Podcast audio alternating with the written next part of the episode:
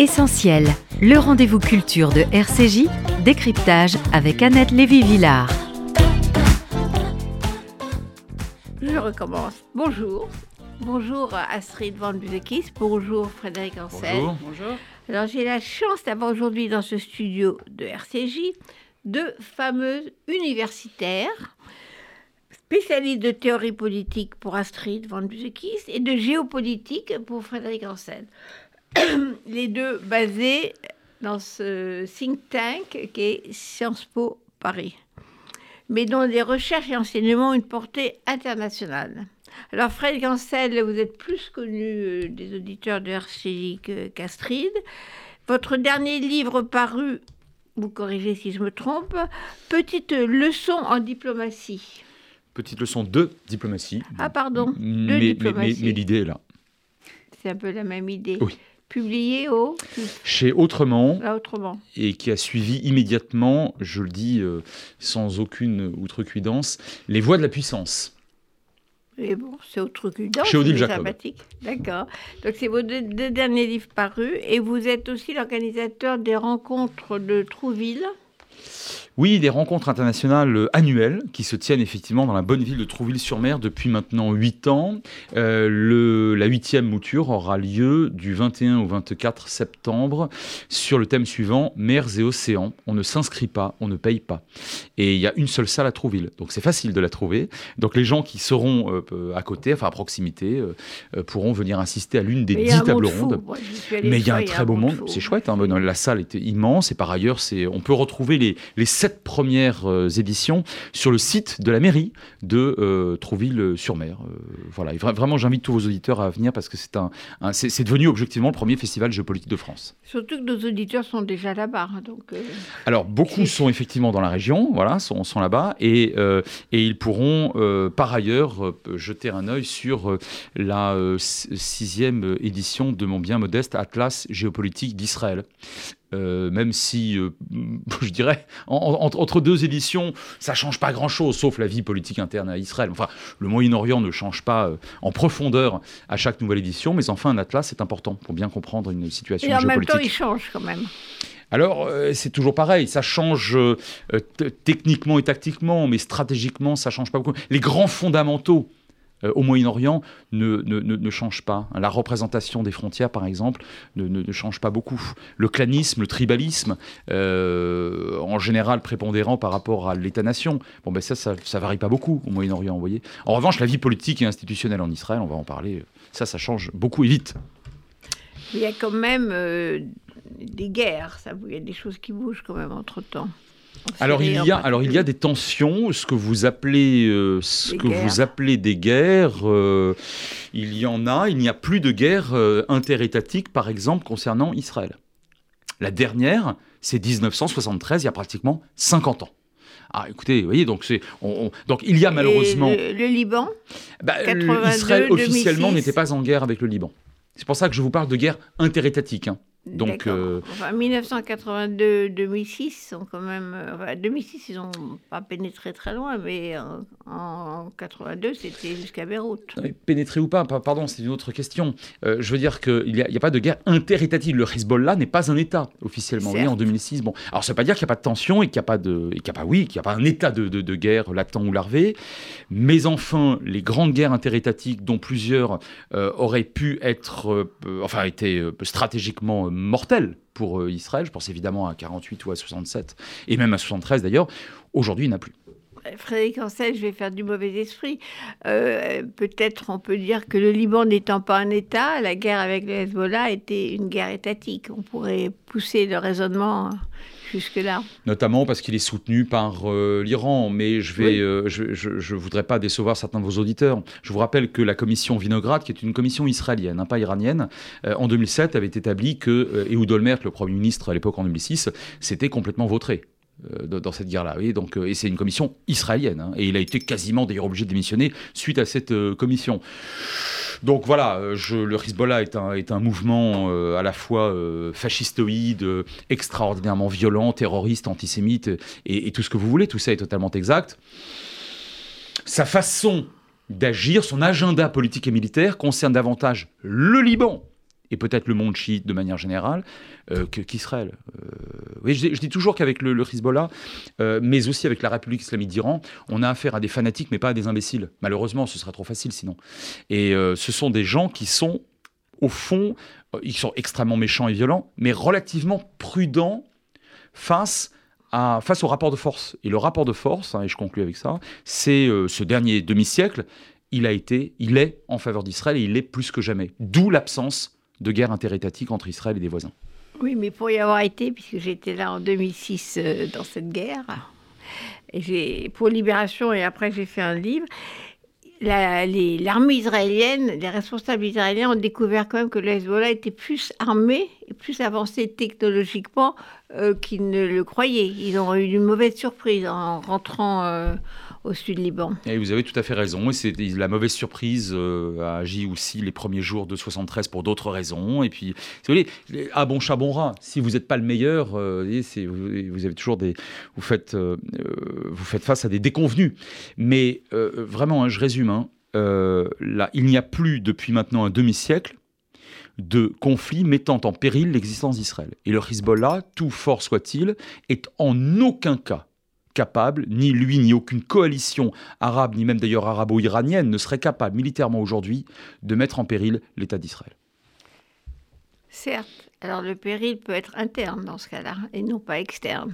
Et je pense que c'est ce dont on va peut-être parler. Hein. Exactement, je vais disant, disant, il n'y a plus, semble-t-il pour l'instant, mettons de côté l'Iran, qui est quand même une grande obsession en Israël, le péril est peut-être justement interne et plus externe. Moins le Hezbollah et plus la, crise de la société israélienne. Nombre de nations et d'empires se sont effondrés euh, à l'intérieur. Non pas à leurs frontières, non pas sur leur capacité militaire, mais effectivement euh, euh, en leur sein. Ben, Frédéric Ancel, c'est justement ça dont on va parler, ça tombe bien, liaison formidable.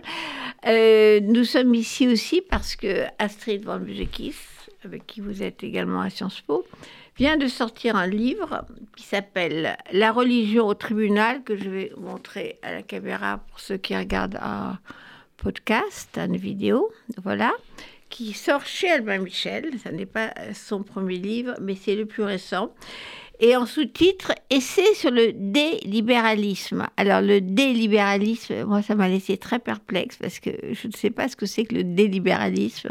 J'ai essayé de comprendre en lisant le livre, j'ai fini par comprendre.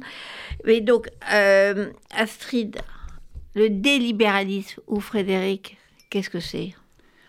Ça n'a pas, ça n'a pas une consistance théorique ou une longue histoire encore, puisque c'est quelque chose que j'ai inventé pour caractériser les différents cas que j'étudie dans ce, dans ce livre, qui ont tous un rapport avec, euh, avec la religion. Donc on va, on va parler euh, du, du, péril religieux, j'imagine que c'est à ça que vous faisiez euh, référence à l'instant dans, dans un moment. Mais le délibéralisme, tel que je l'entends, n'est pas le dé n'est pas un privatif. Euh, le délibéralisme est une sorte de contraction entre la démocratie et le libéralisme et qui inclut la délibération et qui dit quelque chose du, euh, disons, de la, de, la rencontre qui n'est pas nécessairement paisible entre la démocratie et le libéralisme, entre l'individu et le collectif, entre le principe de nuisance, ma liberté s'arrête là où la tienne commence, et euh, le principe de nuisance qui mettrait en danger les principes mêmes du fonctionnement de la démocratie. C'est ça l'idée.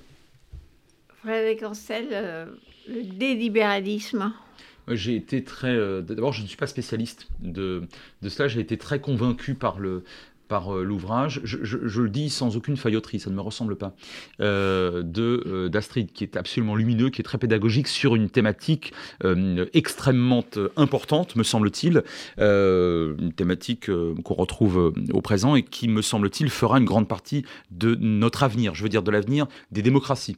Et c'est notamment vrai pour, Israël, qu'Astrid connaît très bien et mieux que moi, sans doute. Et là, on a quelque chose qui, alors elle est très humble, moi je pense qu'il y a là, il y a quelque chose de théoriquement relativement nouveau. Voilà, et qui est, très, qui est très convaincant.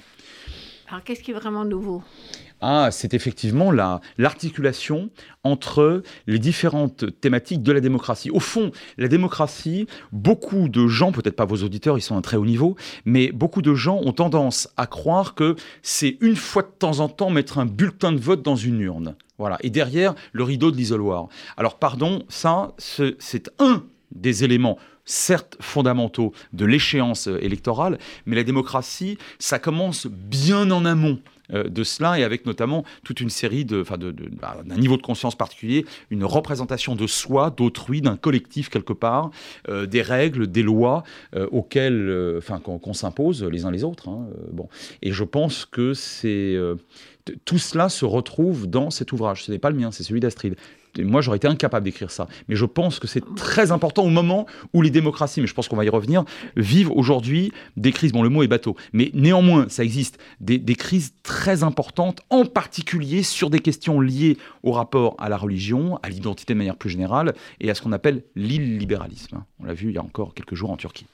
Oui, enfin, c'est effectivement pour ça qu'on est là aujourd'hui. Euh, à l'occasion de la sortie du livre d'Astrid, mais quand même, parce que la démocratie euh, qu'on avait vue extrêmement fragile au XXe siècle, et on se retrouve au XXIe siècle où ça reste fragile, sinon plus fragile. Enfin, ça, on ne peut pas mesurer les choses. Mais on se retrouve avec la, question de la démocratie au centre absolu de, de, tous les mouvements politiques, que ce soit justement à l'intérieur d'une démocratie ou à l'extérieur, on y reviendra. Alors, justement, je vais citer, parce que je trouve c'est assez clair, un confrère, mon ami Nicolas Veil, qui a écrit dans Le Monde à propos du livre d'Astrid von Busekist, La démocratie libérale n'a pas bonne presse mais elle continue à être le plus efficace des régimes dès lors qu'il s'agit de gérer les conflits, apparemment les plus irréductibles. De ce point de vue, en ces temps de populisme et de doute sur la liberté, le travail d'Astrid von Musekis, professeur de théorie politique à Sciences Po, Paris, se, révèle aussi singulier que salutaire. Alors, prenons des exemples. Donc, la, la, démocratie est absolument au cœur à la fois de ce qui nous préoccupe euh, aujourd'hui dans l'actualité et de ce livre euh, qui a dû sortir, qui a dû être écrit bien avant crises d'aujourd'hui, mais quand même. Alors vous avez pris trois exemples où l'État libéral, euh, nos démocraties libérales doivent gérer l'équilibre fragile entre l'individu et la société dont on vient de parler, c'est-à-dire euh, liberté contre, euh, contre justement solidarité sociale. Vous avez pris l'exemple de, donc comme il s'agit de la religion au tribunal, de, du choc entre convictions religieuses et l'État démocratique. Donc, trois cas. Alors, je résume. Celui d'une famille de chrétiens évangéliques en Allemagne qui refusait d'envoyer ses enfants à l'école. Exemple 2, en Allemagne aussi, un médecin musulman qui a circoncis un garçon de 4 ans, ce qui était illégal et qui est poursuivi. Et le troisième cas que nos auditeurs connaissent mieux, c'est la question du guet, c'est-à-dire ce divorce religieux juif, qui est le seul divorce qui existe en Israël pour l'instant, où le mari rend sa liberté à son épouse. Alors pourquoi avoir donc il s'agit des trois monothéismes. On a euh, le christianisme, euh, l'islam et le judaïsme. Alors pourquoi vous avez choisi ces, trois exemples pour faire euh, la part égale aux trois monothéismes? Euh, je crois que dans le dans le l'idée était de, de, de, dire la chose suivante.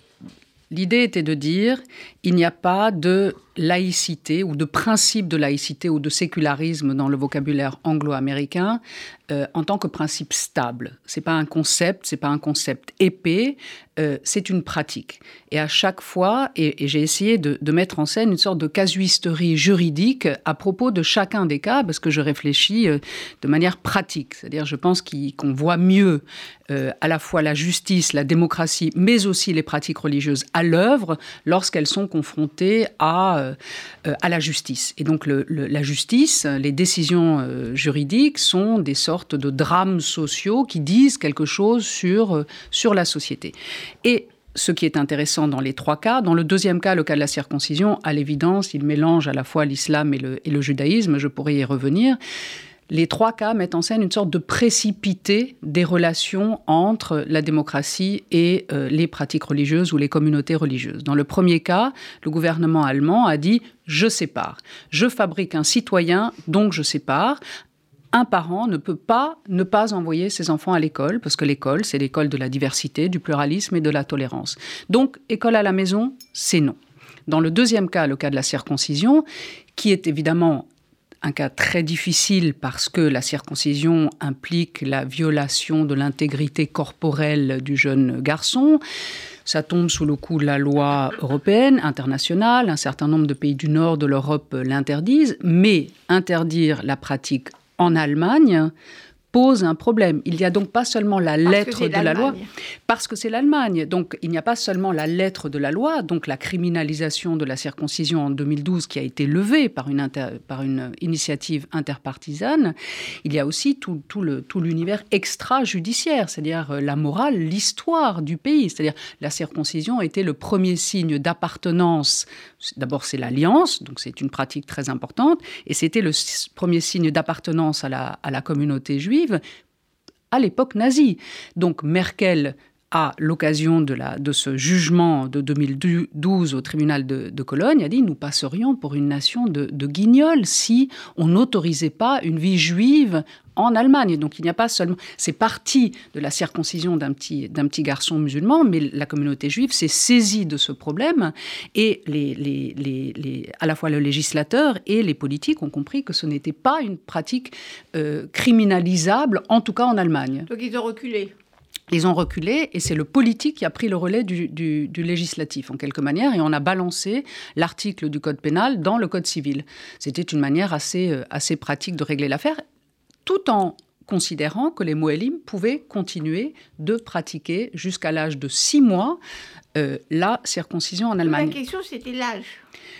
La question n'était pas tellement l'âge, la question était la pratique. Mais ça exclut de fait, on le voit bien, euh, la circoncision euh, musulmane qui intervient généralement plus tard. Donc en quelque manière, on pourrait dire que c'est la communauté juive qui a emporté la décision et qui a, été, qui a pesé plus lourd dans la balance. La, communauté juive en Allemagne, c'est une minorité interne, comme on dit. La communauté musulmane, c'est une communauté externe. C'est parti d'un petit garçon musulman, mais la bataille a véritablement été gagnée par, euh, par les représentants des communautés rabbiniques. Troisième exemple, le guet. Alors il faut rappeler ce que c'est le guet. Le guet, c'est le divorce juif. C'est un billet de divorce euh, qui est, euh, depuis le XIe siècle, euh, en apparence consensuel, hein, où les époux se libèrent des liens contractés sous les lois de Moïse et d'Israël, je cite, et qui pose un problème aujourd'hui à la fois en Israël, mais aussi dans la diaspora, et c'est plutôt à la diaspora que j'ai, réfléchi, parce que euh, la délivrance du guet est souvent objet de chantage, euh, et ce chantage frappe le plus souvent la femme, qui euh, a un statut, comme on le sait, dans les affaires matrimoniales, moins assuré que l'homme. Bien. Euh, parce qu'une femme ne peut pas contracter d'autres mariages tant qu'elle n'a pas obtenu le guet. L'âge passe, ses enfants deviennent des mamzerim, etc., etc. On connaît cette histoire. Alors c'est donc un problème à la interdit de se remarier de façon religieuse. Absolument, c'est un crime capital. le mariage est religieux, la femme se retrouve coincée dans Absolument, et c'est un crime capital pour la femme, ça ne l'est pas pour l'homme qui peut se qui peut se remarier, qui peut même se remarier sans guette avec euh, une autorisation rabbinique. Mais enfin, c'est une histoire très compliquée. Le problème de guette, la guette, c'est dans le sens le mari qui l'accorde à la femme C'est généralement comme ça que ça se passe, mais pas seulement. On a vu aussi en Israël, où euh, c'est le, les tribunaux rabbiniques qui gèrent cette affaire, on a vu aussi des femmes aller en prison euh, parce qu'elles ne voulaient pas accorder euh, le, guet à, leur mari. C'est la loi mariage et divorce qui date de 1953 et qui autorise, je crois que c'est l'article 6 ou 9, je me souviens pas très bien, de mettre en prison le récalcitrant, que ce soit l'homme ou la femme. Dans 95% des cas, selon les chiffres, ce sont les femmes qui se retrouvent coincées.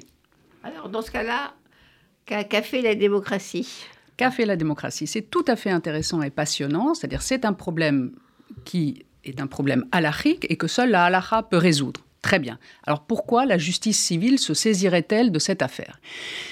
Eh bien parce que la justice civile aux États-Unis a considéré que l'égalité entre les hommes et les femmes est peut-être aussi importante, sinon plus importante, que la liberté religieuse de monsieur ou de madame, mais généralement Égalité monsieur. versus Liberté. C'est est-ce que c'est la liberté de l'individu de croire, etc., et d'observer sa religion, ou l'égalité entre les hommes et les femmes? Exactement. Et euh, un vrai comme, dans, comme dans, tous les, dans les trois cas que j'étudie, les juges ont dû contrepeser deux valeurs fondamentales, premières, primaires, qui sont celles de la liberté et celles de l'égalité. Liberté libéralisme, démocratie, délibéralisme.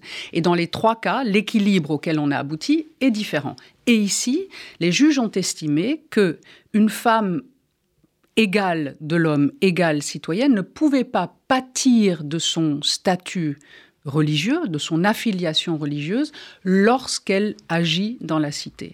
Mais, plus beau encore, il n'y a pas seulement ça, parce que le juge civil, il peut décider ce qu'il veut, tant que les rabbins euh, tant que le Beddin n'a pas dissous le mariage, rien ne se fait. Un juge civil ne peut pas se substituer à un rabbin. Quand il a inventé les Américains, en particulier dans l'État de New York, entre 83 et 92 du siècle dernier, eh bien, une sorte d'interlégalité, c'est-à-dire une coproduction de la loi entre le rabbinat et le juge civil, et ils ont abouti à un texte commun qui est donc euh, euh, qui marche pour euh, le rabbinat et qui marche devant la justice civile. Autrement dit, pour obtenir un divorce civil dans l'État de New York, mais c'est vrai dans d'autres États qui ont adopté ce système, comme c'est vrai au Canada et au Royaume-Uni, eh bien, la partie demanderesse doit produire un affidavit d'un rabbin, de l'ecclésiastique, dit la loi, pour ne pas nommer spécifiquement la religion dont il est question, qui dit les barrières au remariage ont été levées. Et sans ce document, lorsqu'il est faussé, ça relève de, la, justice pénale, euh, tant que ce papier n'a pas été produit, eh bien le divorce civil ne sera pas prononcé. C'est donc un exemple magnifique. ce papier? Le rabbin lui-même. C'est-à-dire que le rabbin expert produit la preuve. Au-dessus du mari. Pas du tout. Il produit simple. C'est juste une incitation pour les époux de procéder à la dissolution du mariage devant un. Et tant que cette dissolution n'a pas eu lieu devant un beddin, eh bien le rabbin ne peut pas produire euh, le document. Euh, il ne peut pas produire non plus de faux documents, comme il ne peut pas non plus contraindre, évidemment, ni le mari ni la femme à divorcer. Mais c'est une incitation extrêmement forte qui a aussi une incidence sur la répartition des, biens matrimoniaux, euh, par exemple. Donc une fois que le rabbinat donne ce document, je peux bien comprendre, après, la question est réglée et le, civil peut reprendre ses droits. C'est ça, c'est-à-dire qu'on a dit, les adversaires ça, ont dit, ça c'est en Amérique et au Canada, euh, il y a des cas très célèbres et on a dit qu'on a donné les clés du divorce civil au rabbinat. Disent les adversaires. Maintenant, allons en Israël, puisque c'est une logique. On n'en est pas là encore en Israël. Bah, en, Israël, on peut déjà se marier par Zoom. On peut déjà, dans l'État du Utah, c'est une décision du tribunal de Lod. Euh, on peut déjà, euh, il y a déjà des unions civiles qui existent, comme les mariages reconnus ex post. Quand on se marie à Chypre, qui est la destination classique, on est reconnu ex post. Pour le divorce, c'est beaucoup plus compliqué. Pour le divorce, c'est beaucoup plus compliqué parce que ça relève exclusivement du circuit, euh, du circuit rabbinique et il y a euh, vraiment des dizaines d'associations de femmes qui euh, militent pour une plus grande souplesse du, rabbinat. Et je dois dire qu'il y a des, rabbins extraordinairement souples, ouverts et qui, participent à cette, lutte. Pas tous, mais il y a une vraie mobilisation des, rabbins et, de professeurs de droit de droits euh, religieux qui participent à ce combat. Mais bon, c'est loin d'être gagné. Donc, euh, parlons justement de cette bataille, même si ça, effectivement il y a eu des progrès dont vous parlez, euh, Astrid. La bataille aujourd'hui en Israël qui jette des gens dans la rue par centaines de milliers et qui a lieu avec le nouveau gouvernement et la nouvelle coalition qui ont été élus, qui sont en tout cas élus. Euh, c'est justement la place de la religion dans cette démocratie toujours désignée comme la seule vraie démocratie au Proche-Orient. Frédéric Ancel, vous connaissez bien ce, genre de problématique. Et donc cette vraie démocratie est quand même euh, secouée par euh, tout cet enjeu du pouvoir de la religion. Que va-t-on enseigner dans les écoles Va-t-on financer effectivement une éducation religieuse qui ne respecte pas l'éducation universaliste qui a lieu habituellement dans les démocraties, où on enseigne plutôt l'universalisme que le nationalisme ou que le religieux. Donc voilà, il y a un enjeu qui est quand même qui, se manifeste de façon extrêmement euh, massive par les gens dans la rue et et assez violente par les, les, enjeux de pouvoir euh, à l'intérieur de la coalition actuelle. Donc, euh, c'est un cas, un cas parfait euh, d'exemple de ce dont vous parlez dans, dans votre livre, Astrid, de l'universel versus nationalisme ou religion. Est-ce que qui va gagner là?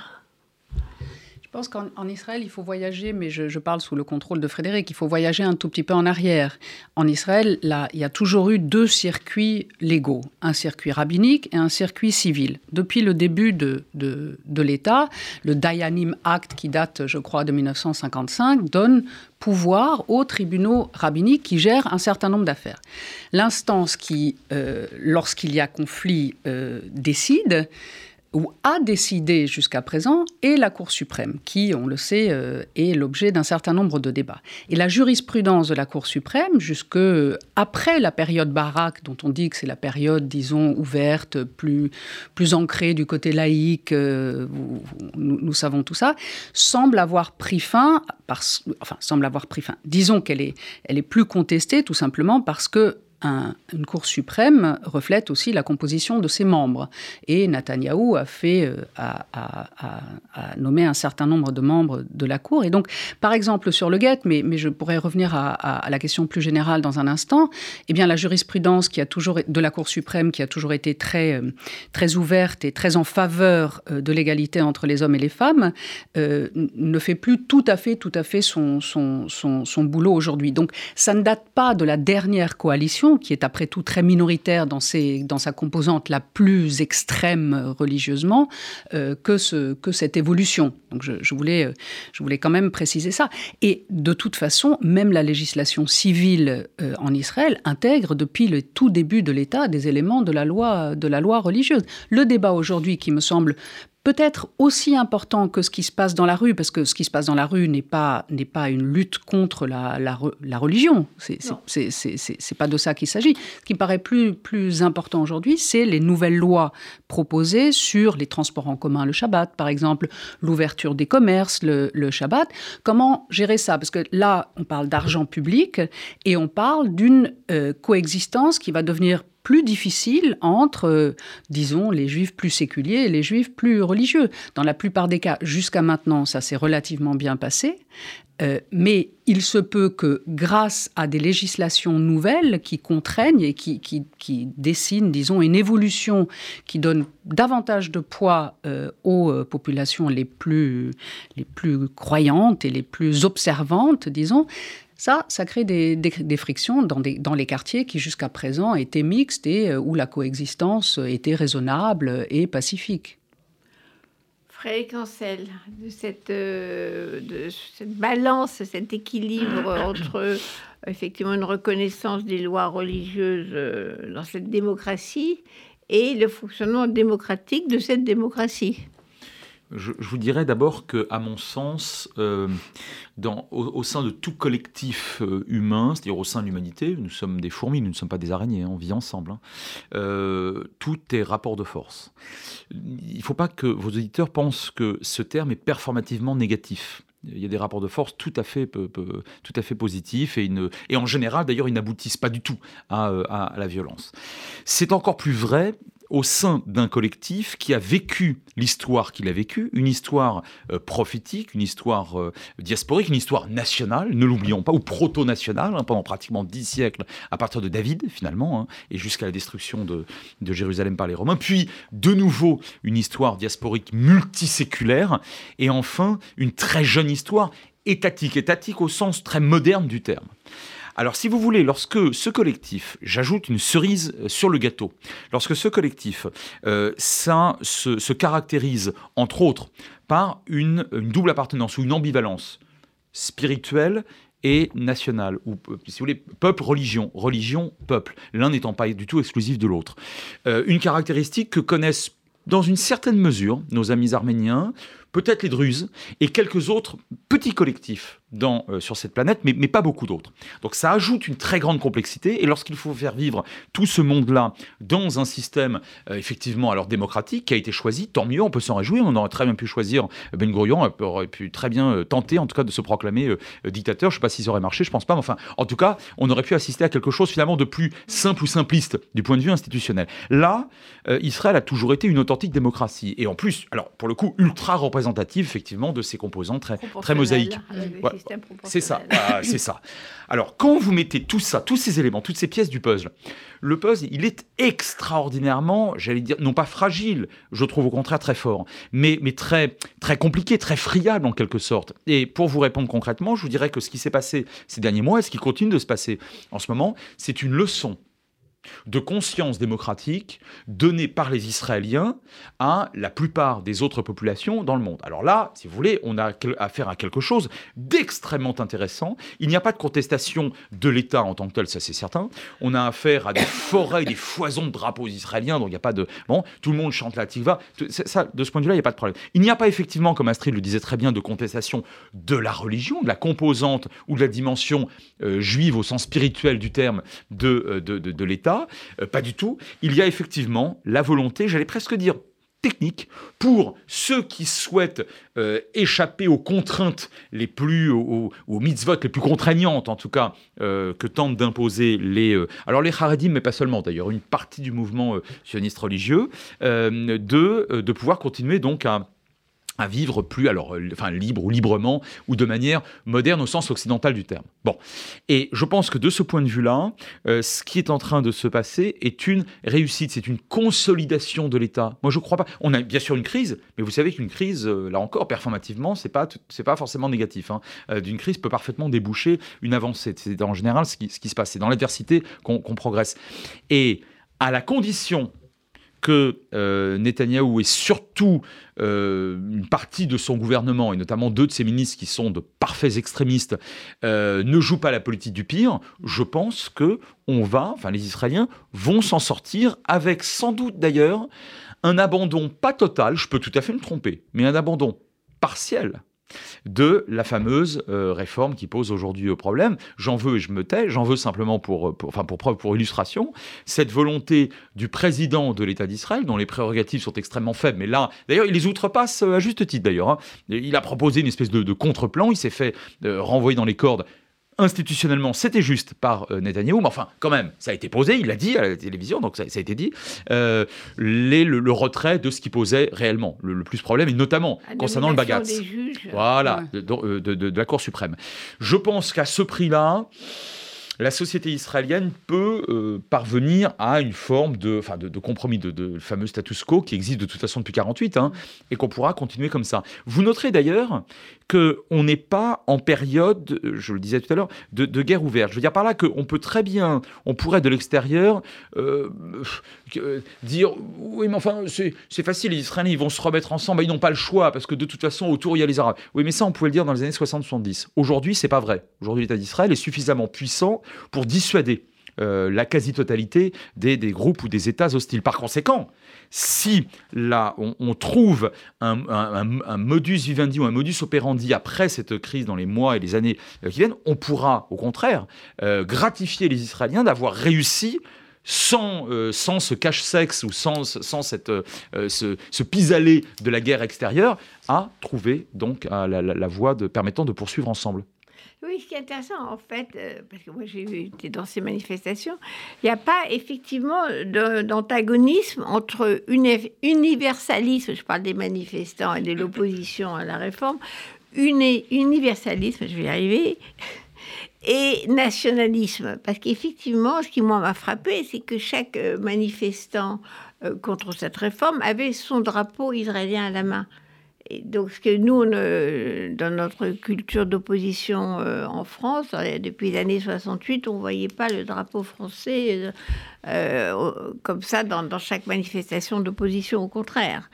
Et vous en savez quelque chose, cher Mais là, effectivement, il n'y a pas, par rapport à ce que, ce que pose euh, Astrid dans son livre, il n'y a pas de conflit, en fait, avec l'universalisme et, euh, et justement euh, le nationalisme. C'est pas c'est pas deux camps différents. C'est ça qui est vraiment intéressant. Moi, je, je, crois que c'est pas deux camps différents et je, je rejoins je rejoins Frédéric dans, dans ce qu'il disait. C'est une leçon de démocratie et c'est une leçon de démocratie qui est une leçon aussi d'un d'un nationalisme apaisé, c'est-à-dire au sens non idéologique du terme, qu'on les, les drapeaux. Mais je, pour, voyager encore une fois un tout petit peu en arrière, la société israélienne est divisée comme toutes les sociétés démocratiques. Alors elle n'est pas seulement divisée démocratiquement, elle est aussi divisée politiquement. Souvenez-vous de la polémique gigantesque qui a fait suite à la loi sur l'État-nation euh, juif 2018 où Jérusalem est devenue la capitale entière, où la langue arabe a eu un statut euh, euh, qui n'était pas le sien avant, etc., et qui a fait beaucoup, beaucoup euh, jaser les commentateurs extérieurs, cette loi a été adoptée à 65 contre 55, quelque chose comme ça. Donc une, toute petite, une toute petite majorité en faveur de cette loi. Ce qui dit déjà, et, et ça c'est avant la crise d'aujourd'hui, qui disait déjà un équilibre équilibré, si je puis dire. Enfin, en tout cas, un partage des, visions du monde euh, très, euh, très, euh, très net. Je voudrais donner un deuxième exemple. Je disais tout à l'heure coexistence apaisée ou raisonnable. Je pense que dans la plupart des régions d'Israël, cela est vrai, cette, cette, cette, coexistence relativement apaisée, sauf dans certains quartiers de Jérusalem où on peut effectivement se faire caillasser si on passe en voiture le Shabbat, etc. Ça existe, bien entendu. Mais si on prend un exemple ailleurs, c'est-à-dire, quel est les, États et les populations réfléchissent aussi à la. Frédéric a beaucoup parlé de performativité. C'est-à-dire qu'il y, a une sorte de performativité de la menace imaginaire ou réelle qui pèse sur une société. Regardez les Amish, par exemple, aux États-Unis. Ils n'embêtent personne. Ils vivent dans leur coin, ils n'embêtent personne, et pourtant, on partage pas vraiment leur vision littérale de la création du monde, leur lecture de la Bible, etc. Bon. Mais ils ne, il ne demandent rien. Alors, ils ne demandent rien, justement. Alors, il y a eu des cas qui sont allés jusqu'à la Cour suprême, à la fois sur la scolarité, sur le transport scolaire. Euh, bon, donc il y a eu, il y a eu ils, ont, ils ont à l'occasion demandé des petites choses. Ça, c'est la différence. C'est-à-dire, où est-ce qu'on est-ce qu'on tire le trait, quel est le seuil, et ça ça rejoint mon cas sur l'école, quel est le seuil de ce qu'on demande à une école de fabriquer?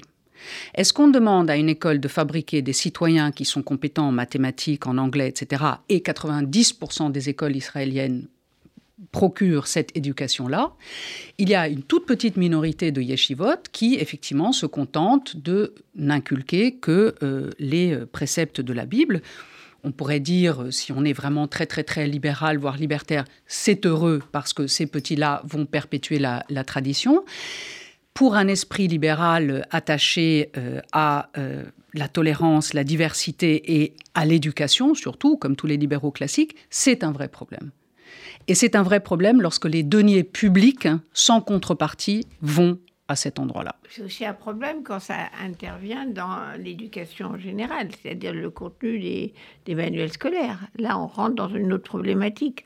Ça, c'est avant tout aussi les, atlas et les maps mondes euh, qui euh, oublient euh, opportunément dans certaines régions de, mettre Israël sur la carte, par exemple, ou de mettre le grand Israël sur la carte. Donc ça, c'est des questions que Frédéric connaît beaucoup mieux que moi.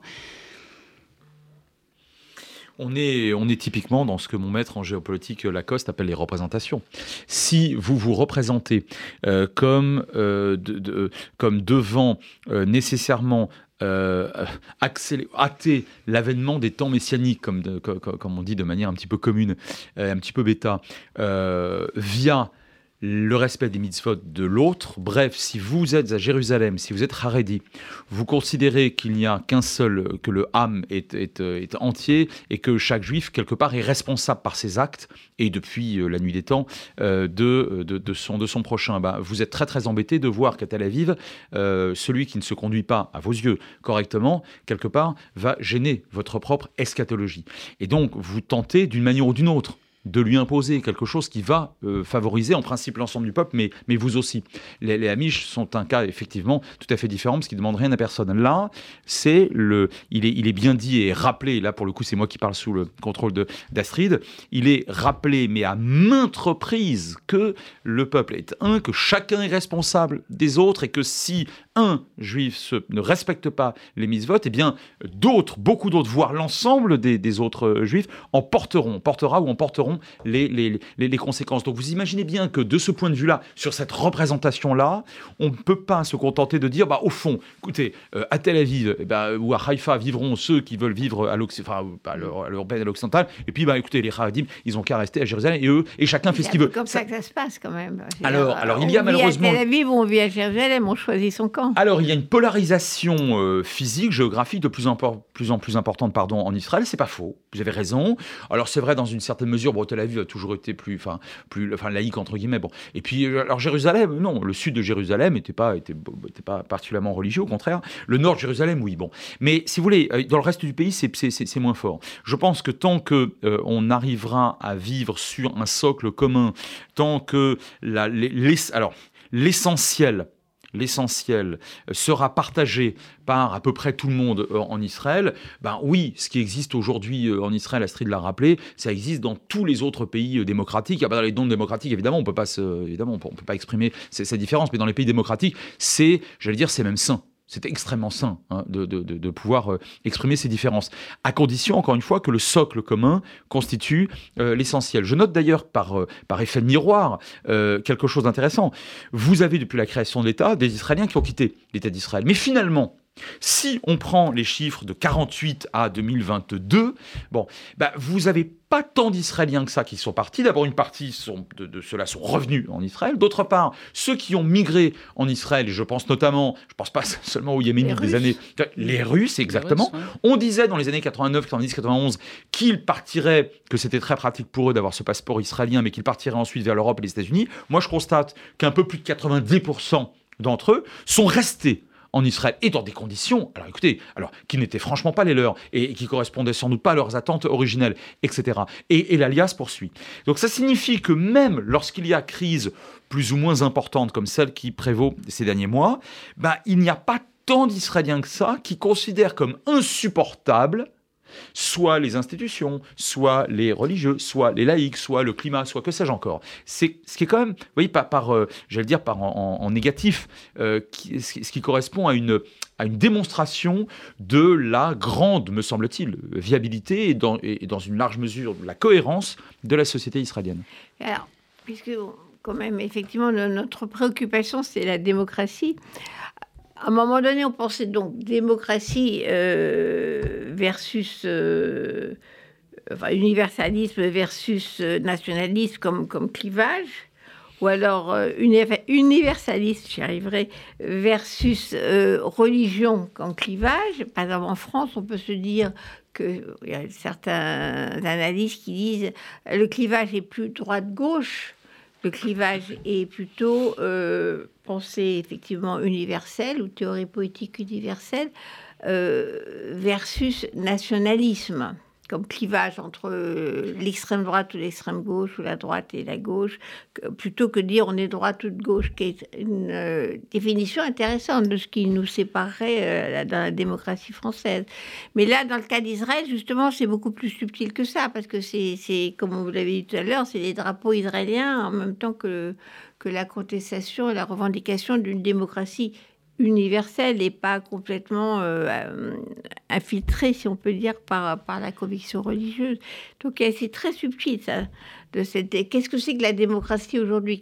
Aujourd'hui, si vous revenez sur la France ou sur l'Europe, on, on, décolle du cas israélien. Euh, comment vous voyez les démocraties actuelles, justement, aujourd'hui?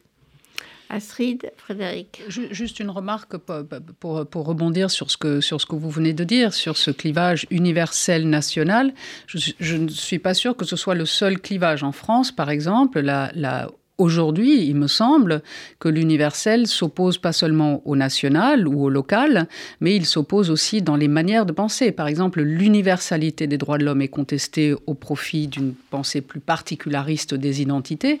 Et je pense que si on devait définir le clivage droite-gauche, on pourrait aussi le définir comme ça, c'est-à-dire particularisme des identités, de la pluralité des identités d'un côté, versus universalisme classique qu'on connaît bien, des droits de l'homme, euh, libéral, démocratique, euh, comme cette sorte de fond euh, euh, sur lequel nous vivons depuis, euh, depuis l'après-guerre, post-totalitaire. Je, pense que depuis tout à l'heure, nous rendons un vibrant hommage à Lévinas. Moi, le, votre, le, côté versus sur lequel vous semblez insister, chère Annette, moi, il ne me parle pas. C'est-à-dire que je pense qu'il y a davantage de complémentarité que de clivage. Euh, en général, ce n'est pas toujours le cas dans les années 30, évidemment, avec les fascistes, bon, mais c'est autre chose, mais euh, entre l'universel et le particulier, je pense que les deux sont complémentaires, et notamment dans une démocratie euh, moderne qui s'assume. On peut parfaitement être patriote, autrement dit, entretenir une représentation forte, proactive, voire militante d'un collectif, défendre ce collectif, y compris lorsqu'on est de gauche laïque, permet quand même de vous rappeler, mais ici pas, on n'a pas besoin de le faire, je le fais quand même, que euh, une grande majorité des jeunes conscrits israéliens ne portent pas la kippa et font euh, trois ans d'une armée extrêmement difficile et sont prêts à aller se sacrifier pour. Pourquoi? Pour leur liberté euh, de prendre un, café à Tel Aviv et à manger du cochon Non, pour, pour l'État. Pour l'État, y compris pour les Haredim qui vivent dans cet État. Donc, donc effectivement, alors nationalisme, ouais, je, moi je parlais plutôt de patriotisme. Je, et, et, et, par ailleurs, effectivement, est tout à fait favorable aux droits de l'homme, y compris dans son propre pays, etc. nationaliste, j'ai pas dit patriote. Alors justement, oui, mais le nationalisme euh, est, a, une, a une connotation, en tout cas en français et en France, extrêmement péjorative. La, nation moins, et voire pas du tout, et je pense que la nation est un concept tout à fait favorable, je pense qu'il ne faudrait pas, n'empêche, jeter le bébé avec l'eau du bain, mais le nationalisme, c'est considéré comme très agressif. Donc je préfère parler de patriotisme. Le nationalisme en Israël, il existe, on ne peut pas le contester, mais, euh, mais, je vais vous dire, même parmi les nationalistes israéliens, euh, on en trouve qui sont tout à fait favorables à la liberté individuelle, à une, alors une forme de sécularité ou de laïcité, appelons ça comme, comme, ça, euh, aux, droits de l'homme. Encore une fois, hein, moi je, serais moins versus, c'est-à-dire que je, je pense que on peut parfaitement assumer quelque part qu'on doit assumer les deux. Moi je suis très favorable à l'idée de notamment de, de nations évidemment dans un cadre démocratique parce que si c'est pas la nation, de toute façon, il y aura une autre forme d'exercice des rapports de force dans la société. Alors c'est quoi? C'est le clan, la tribu, c'est l'ethnie, c'est le groupe confessionnel Bah bof, hein moi, je ne trouve pas que ce soit euh, sur l'ensemble du continent africain, sur une bonne partie du continent asiatique, au Moyen-Orient euh, arabo-musulman. Moi, je ne pense pas que ce soit très très favorable quand même, hein, ces histoires-là. Donc, la nation, dans un cas évidemment égalitaire en droit et dans un cadre démocratique, je pense que c'est le moins mauvais des systèmes de représentation. Donc on peut parfaitement, hein, encore une fois, euh, être, à la enfin, être favorable au maintien de, de la nation et bien évidemment d'un universalisme, enfin que cette nation, a priori, ne remet pas en cause. Vous connaissez la phrase de Durkheim, hein. le, le, nationalisme c'est exclusif et c'est allemand, et le patriotisme c'est républicain, universaliste et français. c'est très bien. magnifique. On me dit que nous avons, euh, nous arrivons à la fin de l'émission parce qu'on va passer un un morceau de Tina Turner qu'Astrid et moi, euh, on avait envie euh, d'écouter encore une fois, encore une fois, encore une fois. Ben alors, juste pour conclure, finalement, la démocratie, euh, en tout cas dans nos pays occidentaux, Israël compris, ça se porte pas si mal. Moi, je dirais que ça se porte pas si mal tant qu'on cause, hein. tant qu'on se cause et tant qu'on n'est pas dans le genre de nationalisme exclusif dont vient de parler Frédéric. Oui, et Nicolas Veil avait parfaitement, vous l'avez cité tout à l'heure, a parfaitement raison lorsqu'il dit que les démocraties euh, sont tout à fait capables de, tenir le coup, y compris face à des régimes autoritaires. Je voudrais citer, peut-être pour conclure, en tout cas pour ce qui me concerne, Raymond Aron, qui disait, mais euh, on lui demandait si les démocraties pouvaient euh, l'emporter, il disait, je, pense qu'elles l'emporteront à une condition, c'est qu'elles le veuillent. C'est Super. Alors, je vais reciter le, livre d'Astrid van Buzekis, La religion au tribunal, qui est sorti chez Albin Michel euh, il y a quelques semaines, je crois. Et euh, le dernier livre, alors donc de Frédéric Ancel, les deux étant euh, des professeurs de sciences politiques, les leçons de démocratie. Alors non, non, je serais très, non, je, serais très, incompétent. Ça, c'est Astrid qui est très compétente là-dessus. Hein. Non, ça, ça, mais, mais vous avez raison, c'est une obsession tout à fait légitime de votre part. Heureuse. Heureuse. Mon modeste bouquin s'intitule Petite leçon de euh, diplomatie, chez Autrement, et on y parle entre autres hein, d'Israël et du Proche-Orient. Merci, merci à vous deux. Donc j'étais avec euh, Astrid Van Buzekis et Frédéric Ancel pour un euh, retour sur euh, la question de la démocratie qui nous intéresse tous. Merci d'être venu et petit hommage à Tina Turner, Rolling. On a besoin de Rolling, de rouler.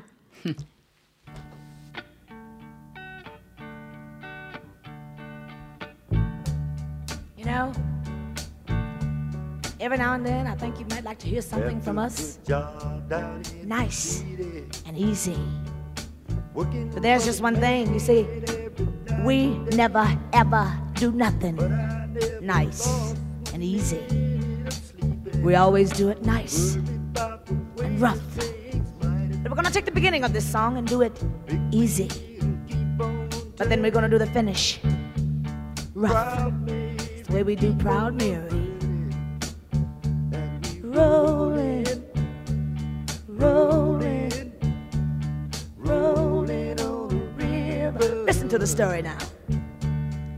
Left a good job Down in the city, working for the man every night and day. And I never lost one minute of sleep, and I was worried about the way that things might have been. Big wheel keep on turning. Ooh, the